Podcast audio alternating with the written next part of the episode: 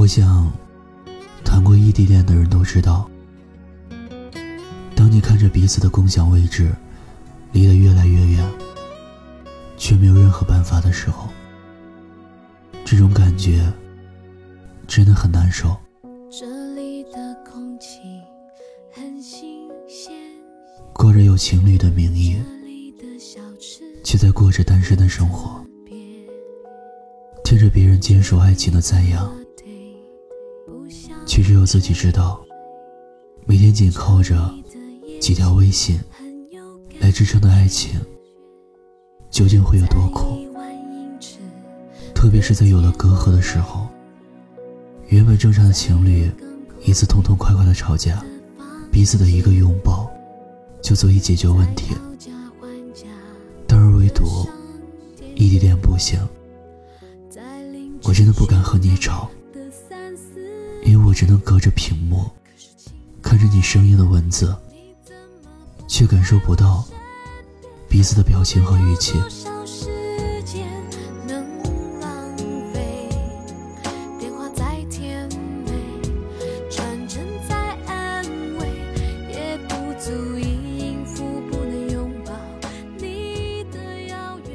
对于异地恋来说，时间和距离。就像一道横亘在两人之间的玻璃墙，我虽然可以看得到你，但我却抱不到。就像之前有位听友说的那样，我为了不让时差影响到我们之间的联系，我只能把闹钟提前了几个小时。每天睡眠不足的我。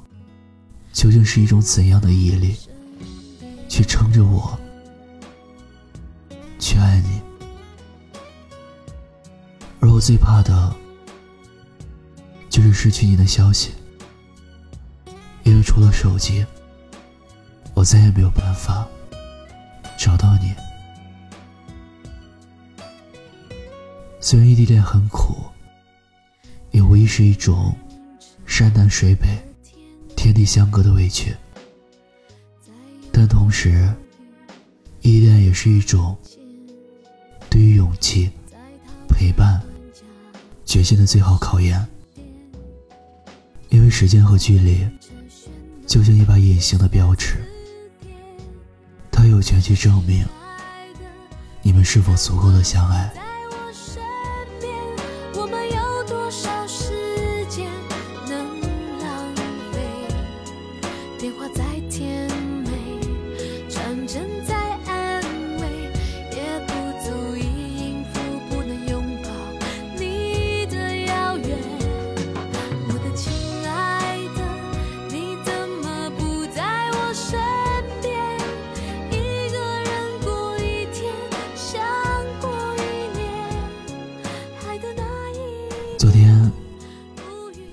跟我说：“你知道，打破异地恋之间的隔阂，最好的办法是什么吗？”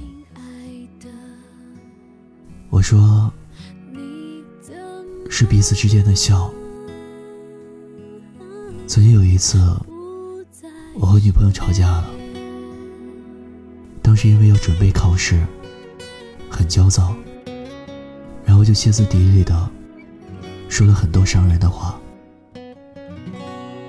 他哭得上气不接下气的跟我说分手，紧接着电话就打不通了。当时我慌张的要命，于是连忙逃课去订了一张火车票。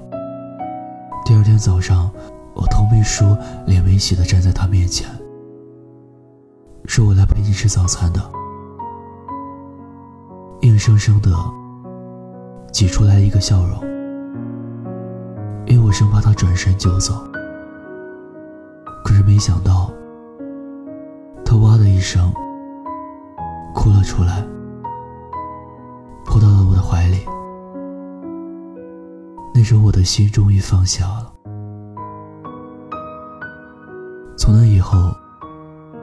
我们每天打电话、通视频，会对他傻笑，虽然也经常会遇到一些不顺心的事情，但我知道，一旦我不笑了，他会更担心。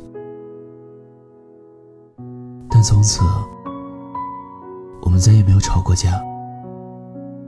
还有一周，我们就要结婚了，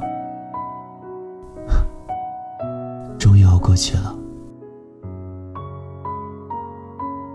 希望那些异地恋的小伙伴一定要懂得去给彼此一个微笑，哪怕笑得很丑。是啊，我们时常会因为一些生活的琐事而影响到了情绪，也会因为时间和距离没办法让彼此感同身受。可是我们都会笑啊。之间彼此的笑容，就像是即将没电的手机，瞬间找到了电源，瞬时间就得到了一切的安全感。异地恋苦吗？很苦。值得吗？值得。只是那些所有。熬过了异地的人们，告诉我的一致答案。一次旅行的途中，我认识了一对情侣。他们说，当初虽然他们是三年的异地恋，但是每一场电影都是一起看的。他们一个在青岛，一个在西安。他们彼此约定好了。共同的时间，去看那部共同的电影。看完之后，彼此还要对电影品头论足一番，有吐槽，有称赞，然后把积累下来的所有的电影票都收集起来。只要一见面，他们就会把这些票根共同贴在了。一个本子上。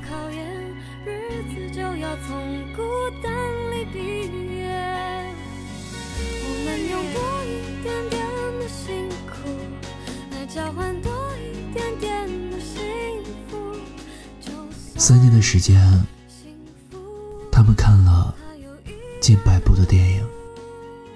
三年的时间，他们攒下了几十张车票。三年的时间。他们选择了这次旅行结婚，一同去了雪山、沙漠和草地。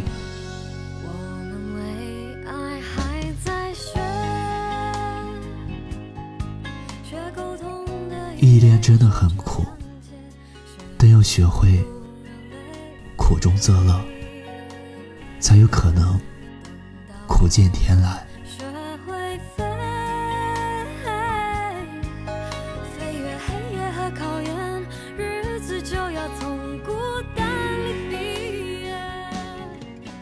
在微博上看到这样一篇关于异地恋的留言：男生相处了一个异地的女朋友，原本浑噩度日的他，却开始早出晚归的泡在了图书馆。其实改变他的原因很简单，他想通过考研来结束彼此之间的异地恋，然后通过自己的努力。让对方减少现实的一切带来的压力。其实说白了，异地恋就像是一场提前介入的战役准备，而这场战役更需要的是把对方的一切规划在自己的未来里。想要打赢这场战役，不光需要的是信心。和毅力，更需要牢靠的规划、筹谋和执行。也只有这样，两个人才会为了共同的目标而彼此坚定的走下去，也不至于在时间的延续和距离的荒芜下彼此偏离方向。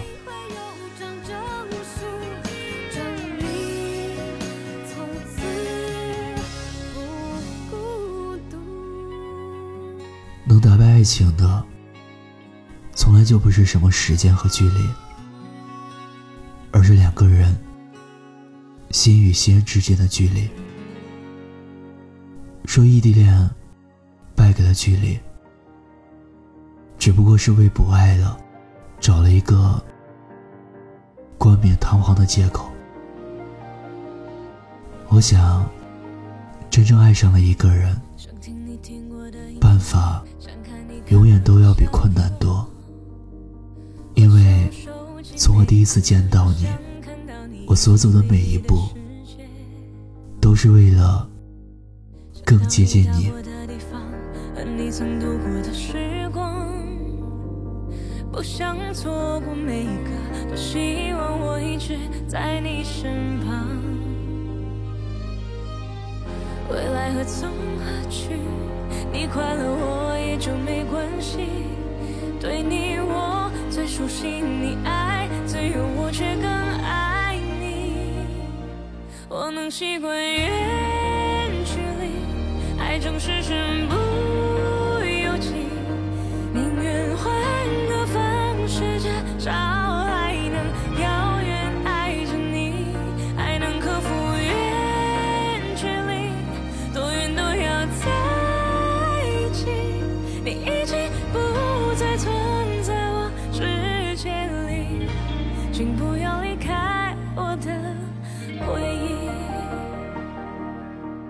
今晚的故事就和您分享到这儿。